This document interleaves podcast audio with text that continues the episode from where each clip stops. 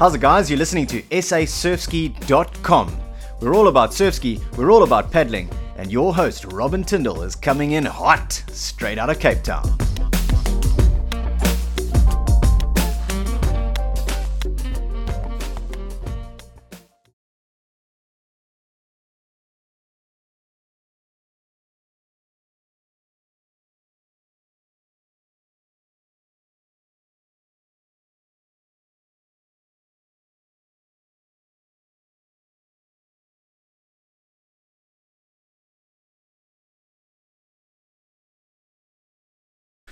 Hey guys, welcome back to SA Surf Ski. First of all, an apology. It's been a hang of a long time since we last did one of these podcasts. Life just has a habit of getting in the way, and I've been doing some things like organizing some surf ski races and doing a bit of paddling, and before you know it, months and months have gone past. So uh, we've got a real treat today as a way of making it up for being absent for so long. I've uh, managed to pin down Jasper Mocke. Jasper's with us at the moment, and we're going to be having a chat with him. I think we're in for a real treat. And uh, Jasper, welcome to uh, SA Surfski's uh, podcast. I think this is podcast number four, if I'm not mistaken. How are you doing? Hey, Robin. Thanks, man. Yeah, I'm thrilled to uh, be on the podcast, and thanks to all the listeners for uh, tuning in. Uh, yeah, I'm stoked to, to be on board and um, have a chat about something surfski. So, for those of you who don't know Jasper, and I'm pretty sure if you if you're anywhere in the paddling world, associated with the paddling world, you definitely know the Mocke name, you know the Mocke brand, uh, and you probably know who Jasper is. But just in case you don't, let me just run through this man's CV. It's pretty impressive. So he's won the Perth Doctor three times. Uh, he it was the World Surf Ski Series uh, champion. That's world champion uh, for surf ski in 2014. Uh, the World Marathon champ, so that's flatwater canoe racing. He was World Marathon champion K2 in 2014, 2016, and 2017, and uh, those were gold medals. Uh, in 2015 and 2012, he got a, a silver and a bronze, respectively. And uh, in 2018, he uh, managed a very hard fought and close, uh, close bronze medal in the K1s of the World Marathon Champs as well. And to top that all off, he's also three times SA single surf ski champ and very recently, um, I asked him for his CV, and he didn't include this, but literally a couple of days ago, he uh, won the uh, Hansa Fish River Canoe Marathon with Stu McLaren in the K2 with a semi sprint finish up against some pretty amazing paddlers. So, um, Jasper comes with, uh, with a pedigree that's hard to beat. So, we'll be unpacking some of that today. Uh, Jasper, let's maybe kick off with what is right at the top of my mind right now. And how is that fish title for you? Yeah, I mean it's kind of cool to start with the with the freshest thing first. Hey, um, it was it was really fun. Uh, you know, I think the fish has been obviously it's a it's such an iconic race on the South African calendar. Um, you know, there's a reason they've made it the South African Championships every year, and it alternates between K1 and K2, and it's always a South African title race. So that tells you just about everything you need to know about the fish, the consistency, the competition um, and just generally the good time that you have up there. So, you know, that kind of lays the platform for a world class race. Um, and uh, Stuart and I got, we actually just spoke about it a couple of weeks ago. We were preparing for World Surf Ski Champs in France. And just before that, I think, you know, he hadn't had a partner. I wasn't sure if I was going to go. And he said, hey, listen, are you keen to head up there? And I said, yeah, you know, I'm, I am keen, but the main thing is, is that we're going to go race with no pressure and have fun. Obviously, we'll, we'll have a strategy and we'll be calculated, but the main thing is we're going to race light-hearted, you know. And I think sometimes in a river race, that's what you need. You need to be kind of be relaxed, and you need to to play it as it lies, um, if you want to put it that way. And that's exactly what we did. Um, you know, we took our chances when we got them, even though our our final chance came quite close to the end, unnervingly. we left it quite late. But the door did open, and we took our chance, and we managed to get a win. So, um, and we really had a good time doing it. So, that you know, if I'm gonna if I'm gonna win a race, that's that's the way I want to win it. It was lots of fun. So you and Stu, uh, by the way, that's Stu McLaren who's speaking about uh, a, a, Durban born and raised guy or a Maritzburg born and raised guy now who uh, is uh, down here in Cape Town and pretty instrumental in uh, in shaping uh, the Western Cape paddling. and Stu's a phenomenal paddler. Is this the first time you and Stu have teamed up for a race of, of this level? No, it's not the first time. We've actually won the Bredel together, um, and we did a couple pre races, and then we've done time trial or two together in the K2. You know, I think we've had we've been quite fortunate. We've had a very nice squad of guys down here um, in Cape Town. On the um, most of them from the Flay training with Peter Cole at uh, the Orca training squad, and um, you know we've rotated nicely within the group. We've uh, I've paddled with Nick, paddled with Kenny, and paddled with Stu, and and we actually all paddle quite well together. So um, so we know each other very well, and then you know we've paddled together a few times. So it was, it was fairly natural for us to just hop into the boat. So, so, I want to come back to talking about fish. I'm not done with that yet, and we've got a couple of questions from the community. But I've got an interesting question. I've paddled with Stu once, and uh, those those who know the story will be laughing right now. And I don't think I've ever been so shattered and destroyed in all my life. Uh, definitely uh, ran out of talent quite fast. But my question for you, Jasper, is when you're trying to choose a partner, do you look at something like cadence? Stu's got a pretty fast cadence. I've got a slow cadence. That was one of the reasons, one of many reasons why we didn't work well together. But is that something you consider that, that, that you know you guys naturally just have a rhythm that makes sense? Uh, maybe not too much. I think once you get into the elite level, all guys need to have that ability to, to paddle with a high cadence. Um, so that kind of goes with the territory. I think there may be in certain cases um, some paddlers who uh, are not are not suited to at all. Um, but I think generally most of the guys should be able to adapt. Um, and I think with myself being in the back, uh, I've spent a lot of time in the back of a boat, so I've become quite comfortable with having to adapt to what the front guy is doing. Um, and I think if the back guy is able to do that, then um, then it's less of an issue. You know, if, if, you've got someone in the back who doesn't have the ability to alter his cadence, that's a problem. But um, for myself, being in the back, I'm I'm uh, comfortable enough to be able to adapt to whatever the front guy is doing. So, speaking about cadence, if we just kind of get technical on, on training and approaches to paddling, um, you know, you just just observing you and you your your paddling, you know, I've noted you you do you do spin quite fast. Um, obviously that works for you, um, but you know, there's there's some very powerful paddlers out there who do really well with the slower cadence.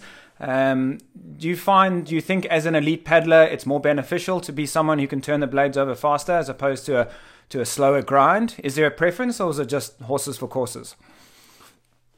No, look, there's there's benefit to both, and and I mean you've you know you've got to take your approach. So you've got to decide what you're going to do.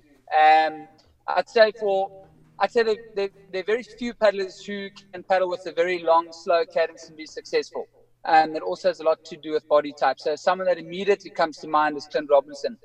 Um, you know, big, powerful guy, spent most of his or the early part of his career sprint kayaking, so got comfortable with, with paddling with massive blades and, you know, very rigid shafts quite early on. So he's comfortable paddling with, with that equipment, which allows him to be competitive uh, with a slow cadence uh, which is not that common. I'd say if you look at the other the other side of the spectrum is guys like me, and then another guy that comes to mind is uh, Jeremy Cotter, who famously used to paddle with, or still does paddle with very short paddles um, and extremely high cadence. So, um, and you know, I think the biggest limiting factor. I've been coaching more and more guys lately, and I'm talking about guys that are upper 40s, maybe 50s, into their 60s and the biggest limiting factor I see of those guys with being able to progress the paddling and get into runs and, and catch runs and stay on the runs is the ability to lift their cadence. So I'd say for most people out there, um, it's, it's a key skill for them or a key training because at the end of the day, it's, you know, it's, it's training. And you've got to be comfortable, but you also just got to train and be fit to be able to raise your cadence. So if you're able to do that, I think you're able to take your paddling, um, you know, to, to the next level. Um, but then said that you know there are certain people who are like different styles. So if you look at cycling, you know you have guys like Jan Ullrich who used to cycle with in a very high gear, um, very you know very slow cadence. But then you have guys like Chris Froome and Lance Armstrong. Well, okay, well let's open the Lance Armstrong chapter now. But you know used to cycle with with very high cadence. So I think um, you know you've got to find your style, and then you've got to work according to your strengths. So you, you mentioned the older guys, and uh, the name that comes to mind of the older guys who still perform is, is Oscar. And uh, the only reason I mention Oscar is um, is is I've, I've listened to you talk and I've watched you talk about the Miller's Run, one of the most famous downwind runs around. And by the way, I didn't mention it at the, at the beginning, but uh, Jasper holds the record for the fastest Miller's Run ever. Uh, Jasper, what was your average speed for that uh, for that run? Uh, average speed for that run was 19.2, 19.3.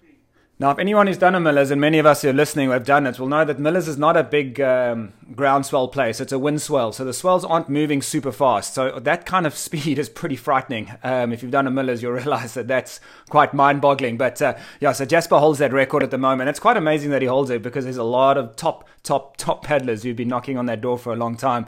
And uh, so it's it's not exactly a, a record in a vacuum. So nicely done there, Jasper. But what I'm talking about here when I mention Oscar and uh, and the cadence and so forth is, in my mind, um, Oscar represents a, a, a, style of downwind paddling that's kind of wait for the ocean. There's always a run behind you. Um, you know, stop paddling early, pedals down, etc., etc. Um, when I've heard you speak about Millers in particular, but generally downwind, it seems that you've got a far more aggressive attacking approach to to going downwind. Um, how do you which is better? Is one better? How do you how do you kind of balance the two approaches against one another? And what would you advise kind of us average average Joes on, in terms of a downwind paddling style? Yeah, it's interesting. You know, I think if, if, if we had to sit down, the three of us and Oscar's at the table, we'd probably have a lot more in common um, than uh, being um, having different approaches. A lot of it has to do with, with where we grew up and where we learned our downwind paddling. So on the Miller's Run, we, we do have a fair amount of ground swell that wraps around Cape Point and comes into the bay. But the thing is, it's, it's quite messy. So um, the, the lines don't, they're not clean, they don't line up. So to get yourself through those little wedges and, and link runs, you've got to, you've got to have a bit of a, uh, like a, a semi-automatic rifle approach. You've got to be able to, to rip it for a few strokes and get over the crest onto the next one and then rip it again. So it's, it's a, you know, it's a constant, um, constant routine of sprint, relax, sprint, relax, which does come across fairly aggressive and fairly high cadence. Whereas if you go up to Natal, especially on the southwest, you know, you've, you've really got those big ground swells coming through. And then you've got the, the, the southwesterly, the wind swell that's, that's blowing at an angle to that. So it's, it's quite clear which run you're on. You know, you can catch a wind chop to the right and then you turn left and you can get onto a big ground swell and then ride that for ages. So I think the conditions itself is is really what determines the type of style um, that you're going to have. And if you're going to be a successful downwind racing paddler, you need to adapt your style slightly. And I think as a result of that, just the way we talk and teach um, has a lot to do with the conditions that we refer to when we're speaking. But you know, I think if I had to look at all the different places and all the different downwind conditions, what if I was to teach people at that venue on that run? I'd probably have to adapt what I was teaching a little bit. Um, so yeah, you know, I think, uh, but in terms of having the ability to, to lift your cadence, get onto the runs, you've got to do, be able to do that. So you've got to be able to paddle aggressively to get yourself onto the runs. But certainly there's an element of flow and surfing and a smoothness that you need to that you need to practice to keep yourself efficiently on the runs. Yeah, it sounds like the secret to being a good downwind paddler is being able to adapt and just find the flow for whatever the ocean's doing on that day. But seeing as we're talking about um, downwind techniques, and we're going to circle back to the fish, I've still got some questions out there. So if you're listening and you, are curious about some of the Fish River uh, stories that went down, we're going, we're to circle back to those. But while we're talking about downwind paddling, I have to say I've, I've come across um, the video series that uh, David, uh, Jasper's older brother, and Jasper have put together on uh, just general being general surf paddling, and in particular, there's a second video series on downwind paddling. By the way, guys, I think for twenty dollars you can get lifetime access to this thing. Um, it is absolutely amazing. There's helicopter footage, there's downwind footage. Just the visuals alone are amazing. Never mind the uh, the level of advice that you get with it. So you know, for for pretty much no money, you can unlock some of the for my mind, some of the best advice and the best training videos I've seen um, on the net at the moment. But Jasper, talk us through that. As someone myself, I make a fair amount of videos and so forth. Putting that 101 video series together looked absolutely amazing. It looked like it looked like a hang of a lot of work. Um, you know, how did you guys go about pulling that off? How did it was it, it really yeah. is substantial. Really, guys, go out and check it yeah. out. Yeah, and look, it was an enormous amount of work, and uh, so I'm, I'm uh, we've been getting some great feedback, so it, so it was definitely worth it. Yeah, look, the guys from 101 Learn Online approached us. Um, it's a startup company in Cape Town, and they uh, wanted to get some courses out there, and they approached us for a surf ski course. Um, and you know that's where the process started, and then we eventually got down to what we what we released, which was the Masters of Surf Ski and the Downwind Pro. um, two different courses, um, over 70 videos of content, two to three minutes, four minutes, very easy to watch and lots of fun. Um, and some great um, cinematography, um, world class editing. So it was an enormous amount of work, but I think the main thing for us was to present all of our knowledge in an organized way. Uh, I think that you'll go out there and you'll you'll pick up a video here and a sort of a messy Facebook video there and a, and a YouTube thing here, and you might pick up a little nugget here and there, but really there was there was no platform that presented all of that knowledge in an organized, sequential way, which is what we were after. Obviously, also obviously having great footage because um, it's just fun to watch something that's that's really well well uh, edited. So um, that's what we were after, um, and I think we really. Even though there's probably a lot more that we could add, and we still will add it, we will always be updating the courses and, and adding more content. Um, we could probably get into more detail because there's always more to teach. Um, but I think it's a great way to start to just get people going uh, with some good content. Um, you know, we I think we it at the Masters of Surf Ski is really a A to Z of surf ski paddling. Um, so someone can literally walk into a shop, buy a surf ski and a paddle, buy a video course, and and they'll be pretty good to go. And then the downwind paddling, the, the downwind pro answers a lot of questions that that people may have about downwind paddling. Yeah, no, i have been blown away by it. I've, I've learned a huge amount. I think no matter who you are in the paddling world, you've got something to learn. So check it out. Where, where, where can the guys pick up a, a copy of this again?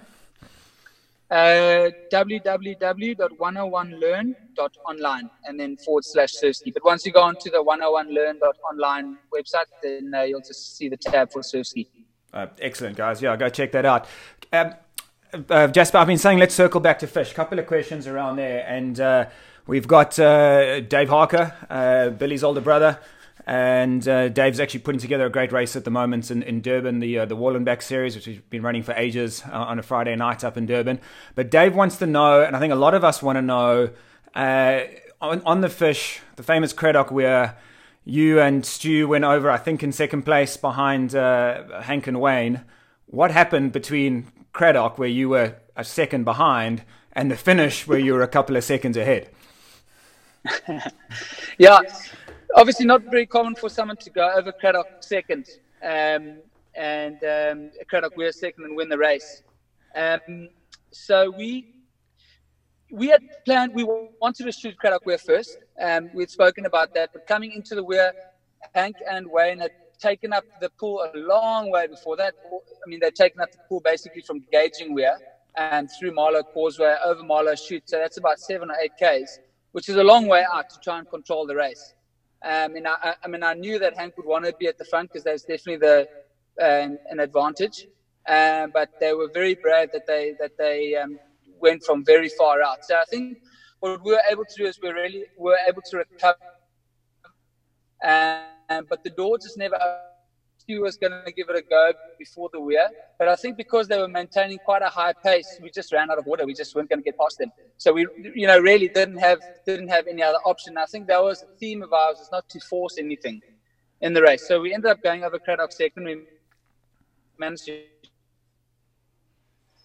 and then with about a k and a half to go, two k's to go.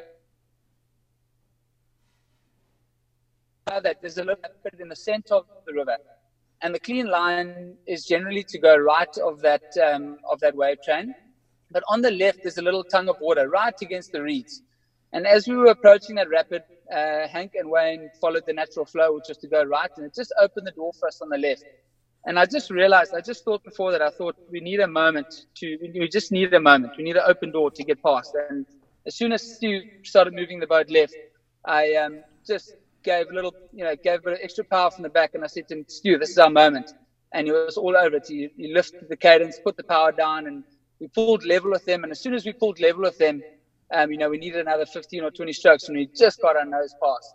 Um, and, and as all river racers will know, if, you, if you're in front in moving water, it's really it's it's very hard for someone to come past. So the tricky one was just navigating through that S bend, um, and we managed to stay in front of them through there. And then from there was just, you know, it's just 800 meters, one kilometer to the finish, just flat boxing. So just two boats time trial against each other. And we held on. So, um, yeah, that's what happened. All right, so yeah, so it, you know, two days of racing, obstacles all over the place, and uh, yeah, it came down to not quite a sprint finish. It was, but uh, it wasn't what we've seen in the past, where it's half a boat length in between. You guys were clear ahead. But a question I have, um, as a surf ski paddler who tries to dabble in the river every now and again, you know, when when I'm coming up to an obstacle, partic- particularly a, a, significant obstacle, but even small ones, I want clear space in front of me, clear space behind me, so I've got room to react and do all of that. You guys are racing on the rivet, flat out, boats overlap, paddles clanging all over the place. Yet you finish with boats that have hardly got a scratch on them. You guys don't take a swim. How is how how do you manage such close quarter combat for so long without incident? Yeah, I think how the how the different boats approach and and the, the the mood on the water can have a lot to do with how the race unfolds. In this case, there was a there was a, a good general respect between the two boats and, and also the third boat with Simon and Kenny when they were there up until Katkop Weir. And I think everyone knows that if there's going to be argy bargy and people are going to be racing into obstacles, it's just going to get messy for everyone. So I think if you're able between the crews to to just establish a, a, sort of a paddling relationship, as it were, even though it sounds funny, but just to kind of just there's, there's a lot of value to just having some etiquette on the water, you know, and, and generally what that means is the guy that's pulling, if you're coming up to an obstacle, the guy that's pulling will go through that obstacle first. Everyone, everyone will give him enough space. You know, it's up to that guy to decide how much space he wants to give them. But generally, it means dropping onto the tail over a wheel or something like that just give everyone enough space. You go over the obstacle. That guy gets the right to go over the obstacle first. And then as the wheel turns, um, it'll be the next guy's turn to pull. And whatever obstacles come up, you know, he'll be able to go through that first. In saying that, though, um, there have been times in South African river racing where there hasn't been that uh, reciprocal respect between crews and things get nasty, um, which then uh, doesn't end up that well. So you know, if you're able to to just keep that etiquette and and realize the guy that's done the work gets the right to, to go through the obstacle first, then things generally work out okay if that guy shoots it right. But uh, you know, when there's when the skills aren't there, when there's a bit of lacking in how to shoot it or where to approach the skills, that's when things start getting messy. Especially when you get five to ten boats coming up to an obstacle, which is sometimes what happens in some of these races. Um, you know, the major obstacles like Keith's and the and the big weirs and that on on, on fish um, the slightly lesser obstacles, are they opportunities to attack, or do you kind of say, listen, let's get through this clean, stay upright, because uh, the swim's going to be too expensive? Or are you looking for a for an opportunity to you know jump on someone who's a bit tentative through a rapid and get past? Uh, I, am talking about you know the, those second tier obstacles that are still yeah. major, um, yeah. just one step down from survival. Yeah. So look, what my what I, my answer before this is probably like all matey matey and stuff. No, well, let me tell you, the flip side of that is that you're looking for any opportunity to exploit the guys. So you're just trying to do it fairly. So what that looks like is basically if you do go into rapid first, and that's exactly what you're saying, like the lesser rappers, the rappers that wouldn't have a name but are still pretty tricky. There are two things that you can do. Firstly, you can, I mean, if you're really feeling strong and you can see someone's batting to stay with you as it is, you can try and make a break. And generally that happens through the middle and towards the end of the rapid when the boat speeds up. And sometimes guys are a bit unstable, so you can you can try and get away immediately. Portages are also a really good time to try and get away, especially when guys make errors. But I think generally what you want to try and do is if you can pull through the rapids more often than not, at the bottom end of a rapid, you can always up the ante a bit and you can pick the pace up because as you go into the rapid, generally you get a gap of about five, 10 meters, and you can use that five, 10 meters. And once someone is forced to, to make up those five, 10 meters 10, 20 times in a row, that starts to tell towards the end of a race, which is especially true for the fish. First day, 48 kilometers. Um, and, you know, what a lot of the top guys will tell you is really that the race starts at Katkop. So before Katkop, we're, you know, through Keith, Soutphans, all of that, guys are, are having a look. They're just stretching each other. And then the guys that have been the most efficient, that have been able to be in front most of the way, generally are feeling stronger towards the end of the day. And that's when the gaps really start to open up. All right. All right, fascinating. And I think I need to remind myself that this is a surf ski podcast. And I think uh, we've been speaking about rivers. It's topical right now. Uh, so the, a lot of the African paddlers have been at Fish the last weekend. So let's circle this back around to uh, surf ski paddling. That Miller's run that you had, that amazing Miller's run, uh, I know you've spoken about it a fair bit. Um, how much did you lower the record by in that day? What was the what was the jump? So the record before that was my brother and Oscar had done it in a double, and they had done 37.18 in a double. Um, but the one big thing was is they had a swim, which um, which is don't know if they would want me to mention that the fact that they had a swim or the fact that they had a swim and they still did such a fast time. So I don't know which they would choose, but that's the reality. Um, so it's 37.18. So what's that? That's either 36, 36. Uh, that's um, what's the 24, 32, 42 seconds. 42 seconds, which is probably about in those conditions, probably about 400 meters, three, 400 meters. Yeah. Um, so it's not too big, um, but uh, but certainly a, a, good enough margin. And and how much more was it than your previous personal best? okay, so it's a funny topic because um, you know with a Miller's Run record, it's a it's a um, you you have to start to watch behind the rock. You've got to be able to see the Rumbly Bay Powerboat Club, and you've got to stop it on the beach. Um, and there's a minimum distance that you have to do. Um, and so you know there's um, there are those parameters that you have to adhere to, and then there's also an honor thing because no one knows exactly where the beach is. So you've got to put your foot on the sand and then stop your watch. So, but you've also got to be able to prove it. So you've got to have a Garmin. So I had actually done a foster time before that a couple of years ago, um, but I didn't have a Garmin with me. I only had a stopwatch. And so I don't talk about it that much because it's not official. Um, so up, according to me, it wasn't my fastest time.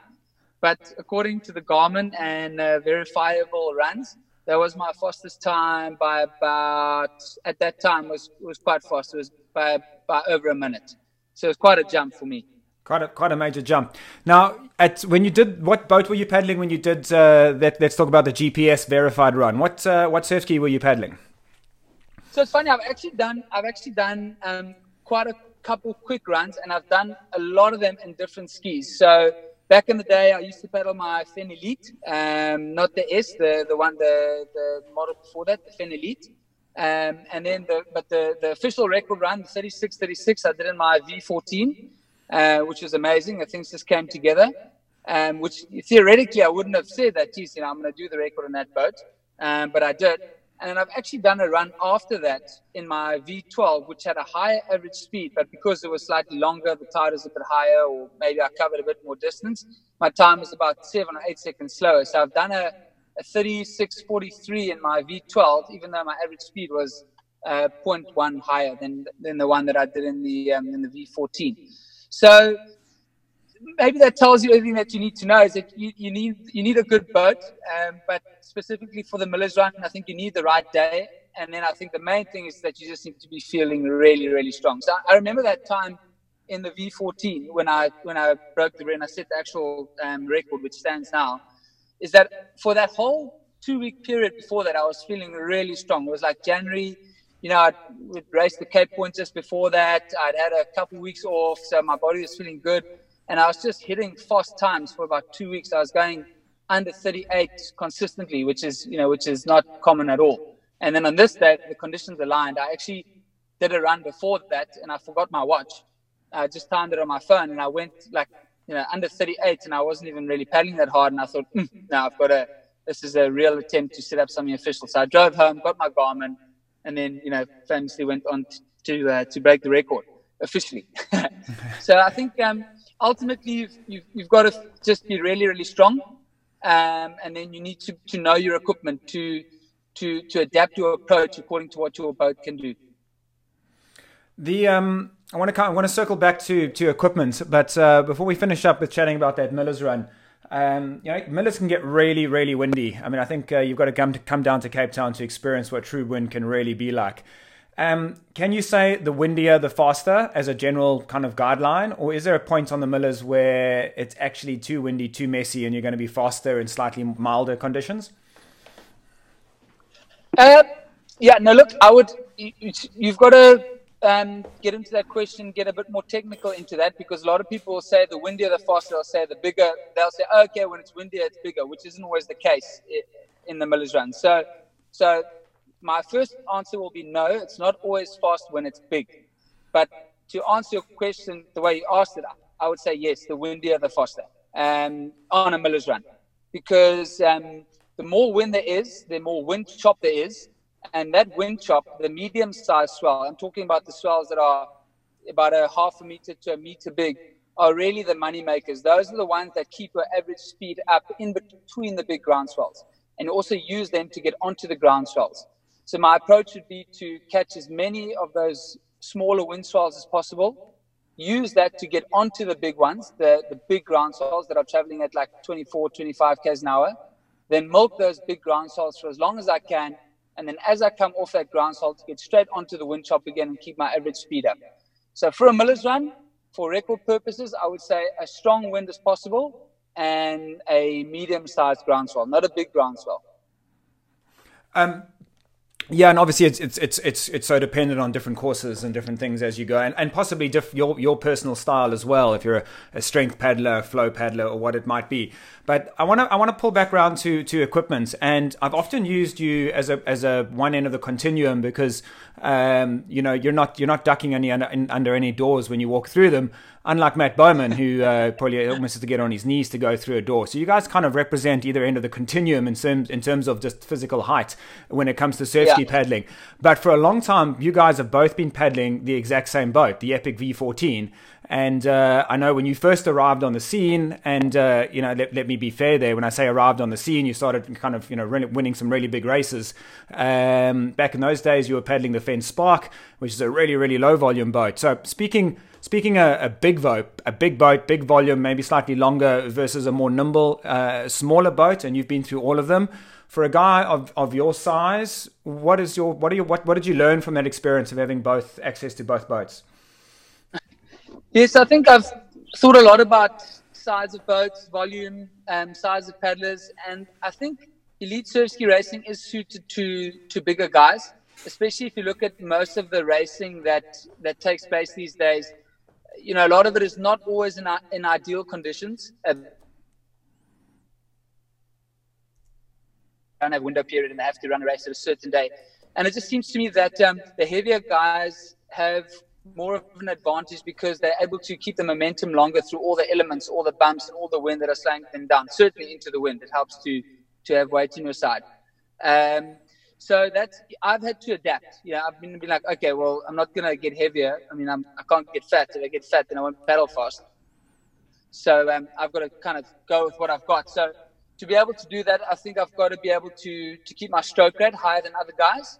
So that's one thing that I actively work at is to just put my paddle into the water more often than, than the other guys. So there's a huge fitness element to that. And then there's choosing the right boat. Um, I did use the V14. Uh, I, I, would say that the V14 is actually not as big as people think.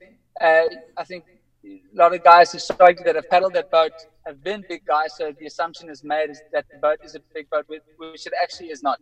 It's, it's not a massive boat. I'd, I'd, probably, well, the, the original Epic V10 is a lot bigger, and I'd even say that the Fenn Elite S is a bigger boat volume wise. The V14 actually is not that big. Um, the main limiting factor for me with the V14 was the fact that the cockpit, the hump under your legs was too big. So I wasn't able to leg drive efficiently. And I think that's the big benefit that I've had with the, the V12 now. Um, and um, a couple of years back with the Spark was that the cockpit was actually better suited to me. It was ergonomically, it helped me to get more out of my body. Um, so the Spark, actually the one that I used to race, has the same hull as the original Elite, exactly the same hull, just got a smaller deck. Um, so um, it's a little bit easier to push through swell. You know, so I think I've really had to look at all those different elements of the boats. I haven't have had no very little um, experience with the with the Think, uh, with the Uno Max and the and the normal Uno. Um, so I can't comment too much. I mean, I think I've paddled once, and boats that I haven't paddled at all are the carbonologies. Uh, it'd be very interesting for me to sort of try out the pulse and see what what that how that boat goes and looks like about this doesn't have too much volume in the front, and the seat seems seems pretty far forward. So it'll be interesting to see how that reacts in big downwind conditions. Yeah, I mean certainly Haley's making it work pretty well, pretty well for her. Um, speaking of boats, though, um, know, South Africa's semi-unique. Natal, in particular, is semi-unique in, in having a pretty large uh, community of S2 paddlers. That's a, a double surfski uh, paddler, and uh, and Cape Town is now home to what I think is the the largest uh, S2 race in the in the world, possibly. Um, certainly, it's a very big race. Um, your thoughts on the combination if you're putting a, an, an S2 combination together and, and not so much at an, at an elite level, but at a, a mid packers level, but want to be competitive? Do you, you know, what's the, the, you know, what kind of weight are you looking at in a, in a surf ski? Are you putting the heavier guy in the front, the heavier guy in the back? What are the, what are the factors you're kind of weighing up when you're putting together a, an S2 combination? Yes, in South Africa, we tend to race double surf skis a lot more than uh, other countries. Um, other the only other place they race are, you know, in, in Australia they race, but that's only life saving. They don't, they hardly do any uh, open ocean paddling double. So we, I'd say we, in terms of of figuring out what works, um, and with awesome races like we have here, like the Freedom Paddle um, on Freedom Day in April, um, it's really important for us to to work out the technical aspects of doubles paddling. Now, for me, I've always believed and still do that in a double surf ski, it's better to have the big guy in front. Um, they really are big boats, and I find that having the heavier guy in front with that added volume um, helps keep the trim of the boat um, more efficient.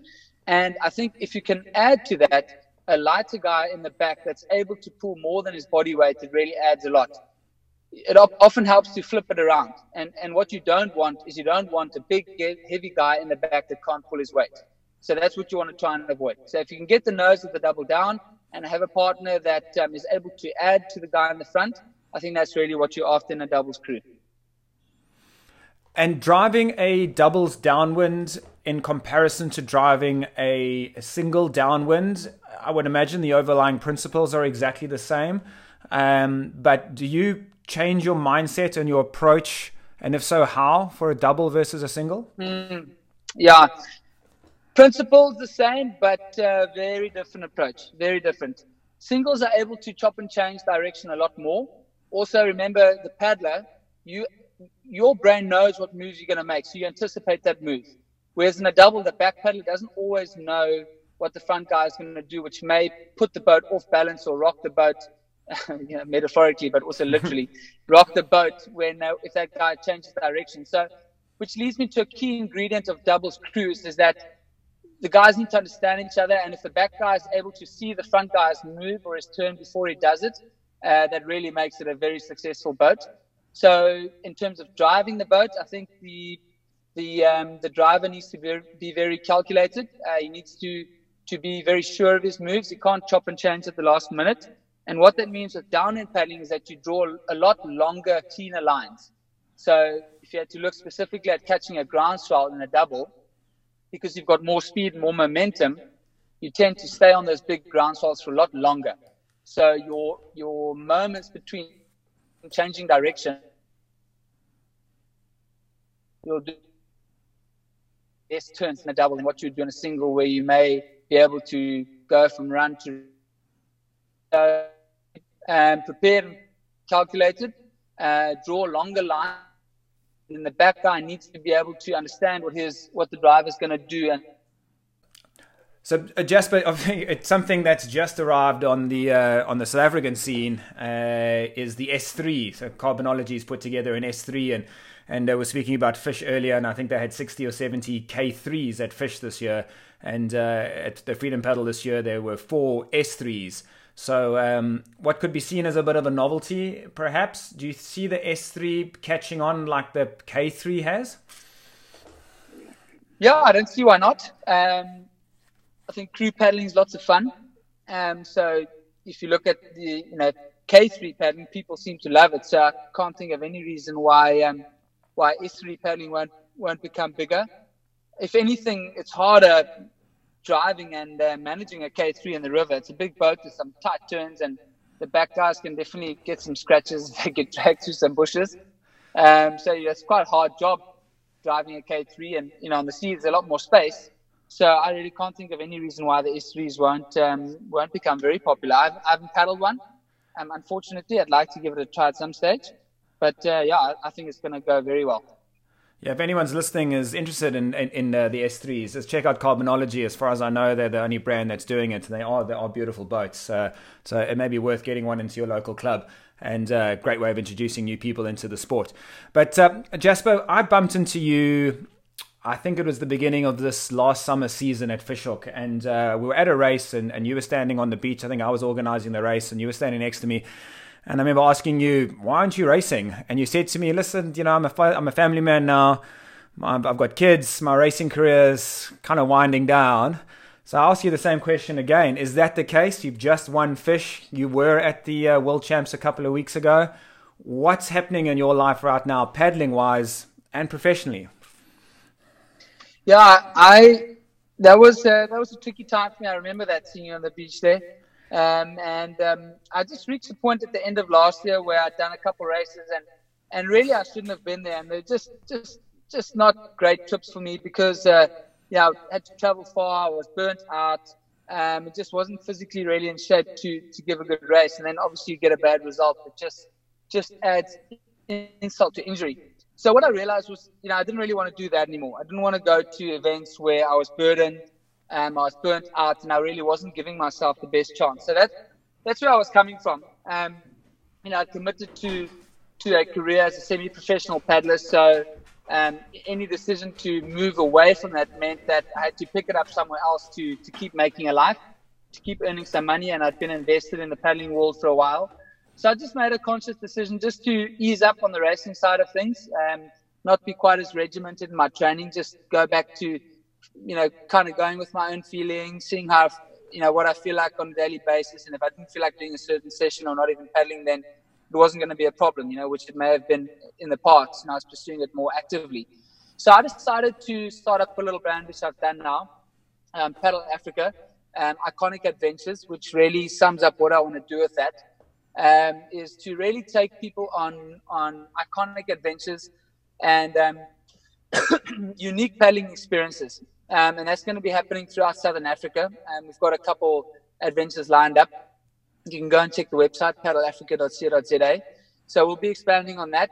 And then with that, I'm going to be offering um, race packages um, to iconic events, uh, mainly in South Africa, first up. So events like the Freedom Paddle and the Cape Horn Challenge. And then I've always picked, also picked up on my on the coaching side of things. So just individualized coaching here at home in Fish Hoek, um, and also obviously our online videos.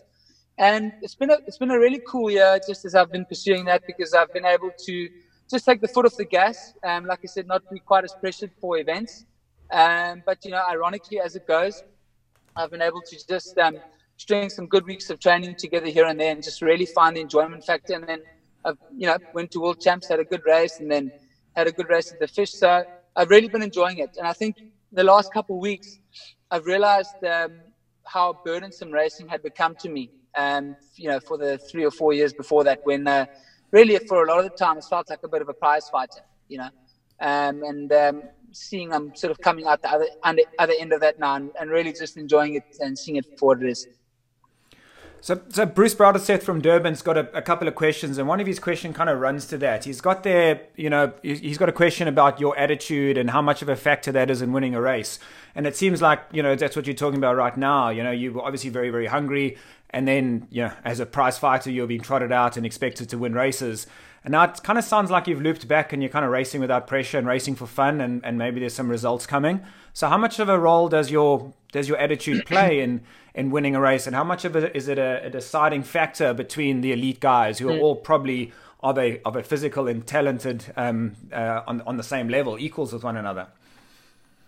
Oh, yeah, I've I've given so much thought to to mental preparation and mental attitude and strategies and things, you know, in, in what it takes to do well. And I think it, it's just there are so many answers. There is no one answer that's going to answer those questions.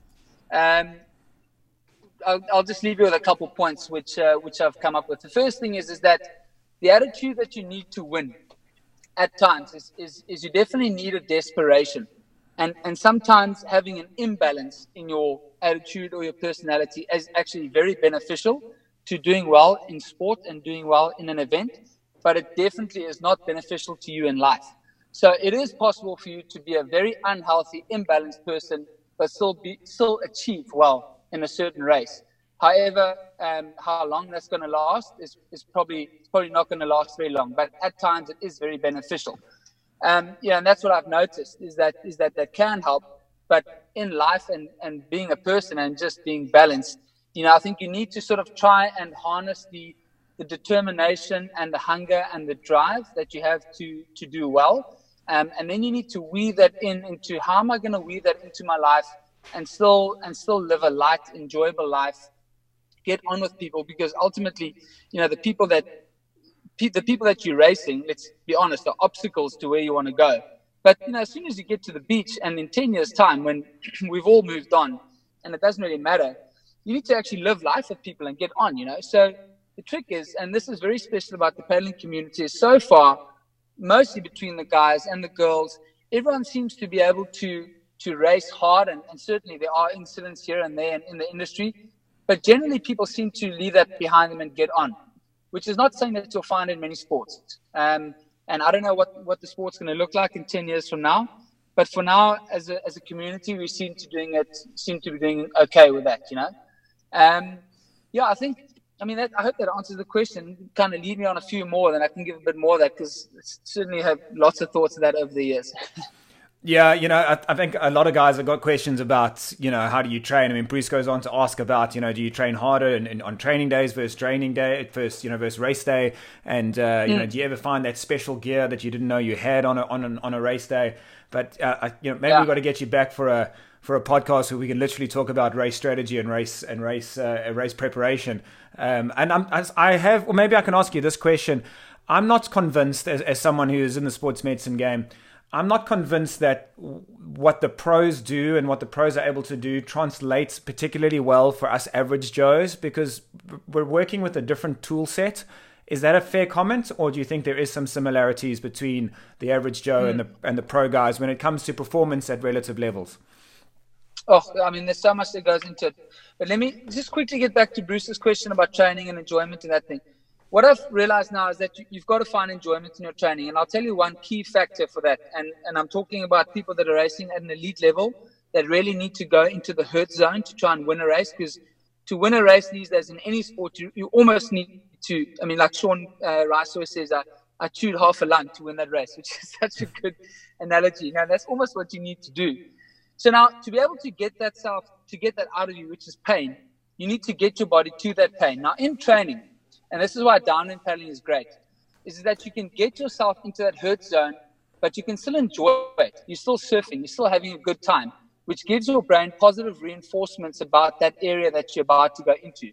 And I think the more you're able to stay positive as you go into that hurt zone, give yourself good feedback, be, kind to yourself, the more that's going to help you in the long run to revisit that place over and over and over again. So that's my quick thought about that, which you could probably get into a lot more. Um, then the next question was, um, oh yes, what you're saying is what the elite guys do versus versus the rest. Look, the, the key difference is is that most elite guys have just been paddling and putting in the miles for a lot longer than most of the other people have. So if you look like, I mean, if you look at someone like Hank, you know, I don't think anyone's done more paddling miles than he did. He basically almost paddled across the Atlantic as a teenager, and since then, just you know, has basically been training for almost three decades. So you know, no one is really going to catch up to that sort of mileage. Then for guys like myself and my brother, we've been training almost semi-professionally since we were 12 or 13 years old. And people say I'm a surf ski paddler, but I started paddling guppies when I was 12. You know, training consistently. So there's a lot of history and a lot of mileage in the bank that the elite guys are able to just pick up uh, pick up where they left off and kind of do little top ups and little tuning exercises, which obviously most of the people don't have. So I think for most guys, they need to go through a phase of, of really putting in some mileage and building up a good base or a good foundation. And then, you know, they might, may find it helpful to get some people, some, some experts or coaches or guys like us in their local areas to just help them with those top ups, you know, some tweaking, um, some te- technique advice, some boat choice, and then also some very specific training sessions, which they maybe do one or two really very hard training or very specific training sessions per week. That's that's really talking on a on a you know if you're looking at a high level overview. That's how I would say is really the way for guys to go ahead and improve their paddling. If someone wants to have you coaching them and guiding them in whatever format, how do they get in touch? So you can contact me um, through my email, jasper at uh, paddleafrica.co.za, or just send me a WhatsApp or give me a call on uh, 082 746 8057.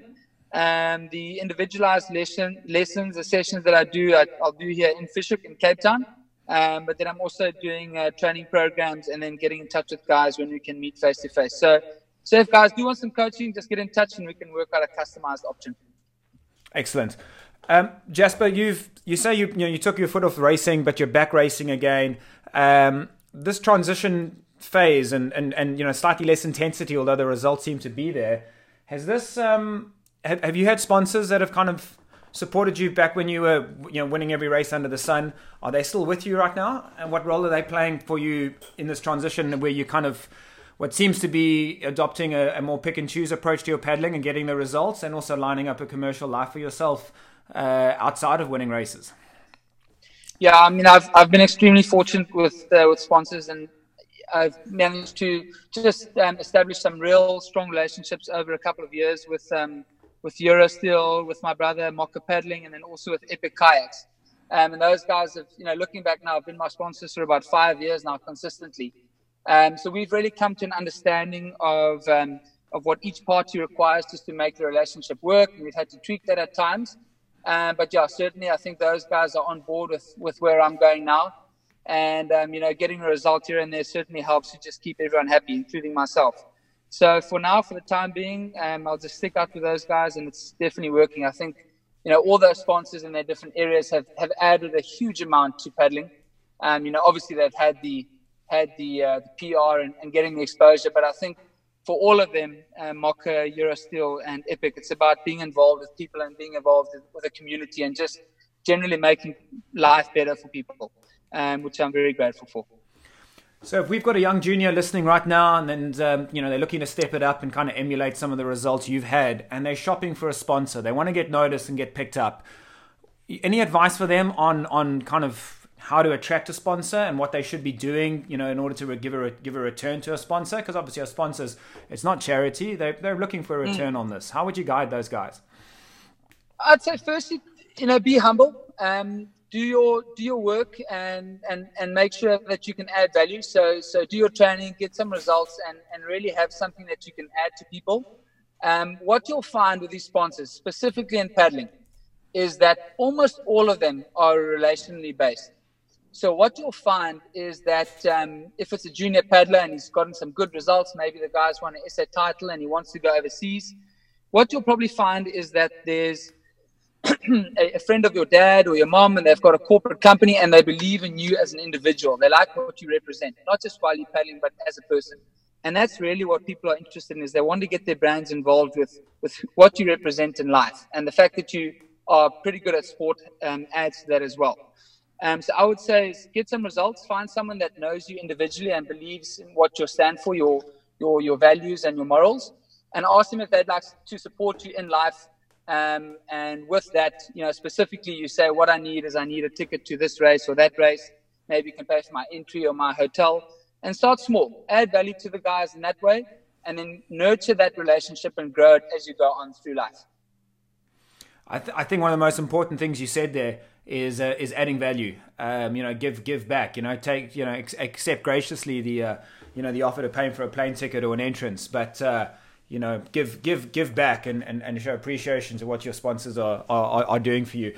Um, not not uh, not that anyone's uh, sponsored me but I would imagine that would be the uh, the approach that one should be taking. Um, looping around I don't think many people are aware of this but Jasper's actually a fully qualified physiotherapist. Um, Jasper did you ever practice as a physio? Yeah I did. I, I qualified in 2007 and I worked for about uh, six or seven years, um, seven, eight years as a physio, including my, my first year for the government. And then I worked at a couple of practices around Cape Town at the Sports Science and the UCT Sports Injuries Clinic. Um, and then um, went on to do some of my own work. But really, as I was about to get going, the paddling career also took off, and I just found it really hard to to um, generate momentum with that. Um, and at the time, just gave it up to pursue the paddling career. Um, you know, in saying that, I never stopped being a physio. I certainly still use it every day um, and, um, and chat to people about that, about injuries and, and preparation and, and how that helps paddling all the time. Um, but for the time being, um, I've parked that idea and we'll, we'll see maybe in, a, in another phase of life. But for now, I'm uh, happy to carry on with this. Yeah, yeah, I hear you. Has it has it impacted you in terms of managing your own injuries? You know, there's a saying that it's the plumber's house has got the leaky taps. Um, what is your approach to injuries at being a physio, and and at the same time, what you know what injury what how have injuries affected you and what you know there been any in hmm. particular that have held you back and you know just generally mm. how do you manage that training load yeah. injuries treatment recovery and so on yeah well i would classify injuries just high level in two categories traumatic you know incidental injuries and then and overuse or you know war type of injury that comes from being worn out um, so, so the traumatic or the incidental injuries, like you know, falling or whatever that you get in in in, uh, in cycling or something like that, obviously not much you can do about those. They happen, and, and there's a very very specific uh, treatment and rehab protocol for those, which basically is just time. You know, the the approach is pretty standard, and it's, it's just time and and going through the steps. The tricky ones are the overuse and the and the ones where you wear yourself out, um, and especially in a case where you where you actually overtrained, as in your your system as a whole is depleted, and then your, your body starts showing up, which is um, which is probably more common in paddling. You know, we don't have too many traumatic injuries. So my first step is to not get injured. You know, so and that certainly has helped me a lot in uh, in my preparation. Is that I've been able to just uh, maintain a, a, good, healthy balance of um, of exercise and and and prehab, like they call it, to to not get injured in the first place. And overall, I would say that is to look after your body, so recover properly after some hard sessions, um, and then flexibility. Flexibility, so um, you've got to do whatever stretching works for you, but definitely in paddling specific, I'd say the big areas for me is keeping your hip your hip flexors um, and your quads and your hamstrings nice and flexible. Um, because what I find pretty common is when paddlers start wanting to run. So this is what's happened to me is that I've been pretty fit from paddling, so you know my heart and lungs, but really my legs are not conditioned to run at all. And so when I've tried to kick up my running for something like a Dusi, it doesn't take me long to pick up like a tendonitis or an ITB, and that's just because I haven't been haven't stayed flexible around my my hips and knees. So so what's your flexibility?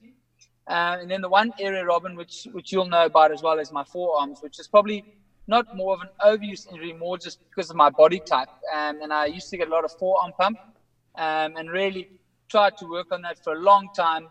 Um, tried everything under the sun, but ultimately I had to go under the knife and I had to just release that forearm compartment, which has been extremely successful, um, as you know. Um, so sometimes, you know, you've just got to go for that, that medical intervention to sort something out. Yeah, I can I can second that. I, I, I suffer from a similar a similar ailment to that forearm pump, and actually after a phone call with Jasper, I went and had the surgery after also many years of chasing it down. So, and I know it's it's a relatively common thing out there. So if you if you're listening to this uh, to this podcast and you you suffer from chronic forearm pump and you have been doing the rehab and, and checking your equipment and you're at your your wits end. Uh, just from personal experience uh, myself and also looking at Jasper, that the surgery is really minimal and it's been game changing for me. And and I think uh, uh, Jasper, I mean, it, it, how severe was it for you? If you hadn't fixed it, do you think you would have achieved what you've achieved? Oh no, you know, I think in certain, I mean, in certain, you like to think that you know you still sort of be a good paddler, and uh, maybe sort of here and there, I probably would have gotten some results. Maybe the longer ones, you know, the less intense ones, but certainly for the intense events, you know, like something like marathon paddling, that sort of thing, where they're really intense moments? I don't think so. It's it's been a complete game changer. I mean, you know, when my forearms used to blow up, my, they used to get so hard and so debilitating. I could I could hardly hold the paddle. You know, it, just, it used to take me 20, 30 minutes to to regain any strength in my in my grip, which is crucial for paddling. Whereas now, I mean, even if they start, if the pressure starts building up in my forearm a little bit, you know, a couple easy strokes, maybe easy for 30 seconds, and I can get going again. Like the key thing is also when I'm training, you know, if, if, if the pressure builds up a little bit in between intervals, 30 second, one minute rest is enough to recover and, and give the next one a proper go. So, um, no, for me, it's been a complete game changer. Yeah, yeah, it's a it's a terrible condition. I'm glad we've got a solution. Um, Jasper, a question on, on you spoke about long long races and shorter races. Now, looking from the outside and, and not not having all the facts at hand, so forgive me if my assumption is completely out of line. But it appears from the outside that the longer races, the Molokais, the Cape Point challenges, haven't suited you. Your results in those events haven't been as much as the kind of sub sub 30k, kind of 25k, more traditional um, series uh, distances. Would you say you're more suited to the one or the other, or is it just been that those longer races just haven't been your day? No, yeah, I, you know, I would say that I'm suited to the 10 to 20k high intensity uh, races. So, I mean, if I if I had to look at, if you had to compare it to running, I'd say that my specialty would be that half marathon distance. So that hour, the 45 minutes to an hour and a half, even as short as half an hour. That seems to be my my uh, my the you know the intensity and the and the length that I've operated best in. Um, however, I am very keen to uh, up my game and um, and just as I maybe maybe it comes with a bit of age, maybe it will for me, is just start start doing better in the longer races. Um, you know, I think it's also helpful to reflect that it's just been an impossible era to to do really really well at um, long distance races because we've had some freaks around who are just distance animals. Um, so it's also been a difficult era to, to do well in that, you know. Um, but yeah, I think for me, I've, I've enjoyed those short, intense races, but um, definitely keen to uh, to um, add some distance and, and maybe win a Cape Point or a challenge or something like that in the years to come. Might we see you when you say challenge? Are you talking about the PE2 East London next year? Might we see you on the start line for that mammoth event? Well, well, yeah. I mean, I don't want to put myself out there officially, but um, I spoke to a friend of mine, uh, Richard from Wilderman from PE, so I hope he's listening. And I said to Chopper, who's um, hasn't been paddling too much lately, I said to him, if he does the Cape Point this year, then I'll do the challenge next year. So let's see if Chopper rocks up for the Cape Point. oh, fantastic. So let's wrap this up. We've been going for a while. Where where's your head at now from a paddling perspective?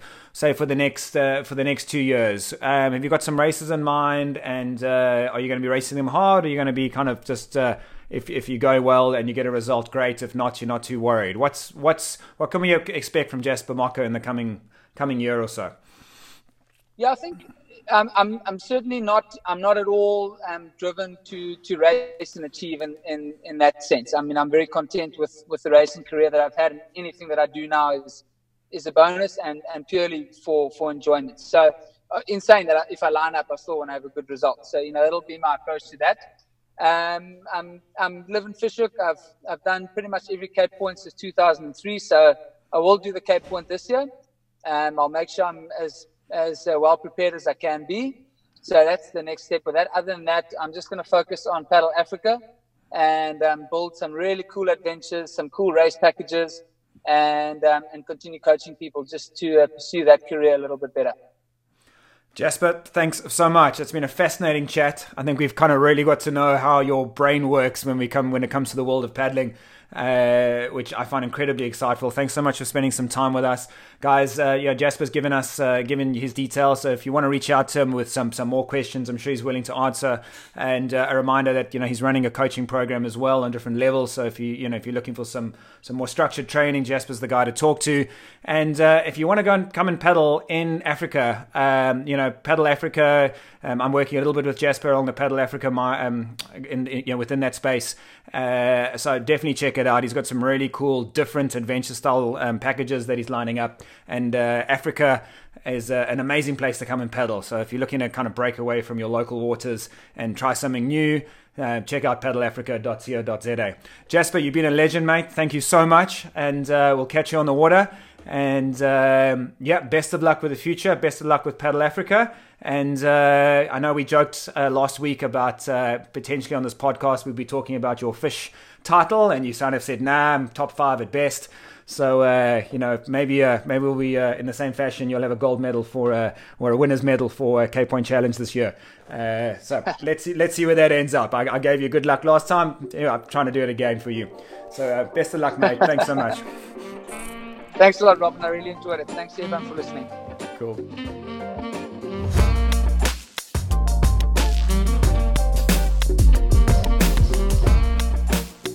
That's it, guys. That's a wrap. I hope you enjoyed it as much as we did. Tune in next time for all things paddling with sasurfski.com.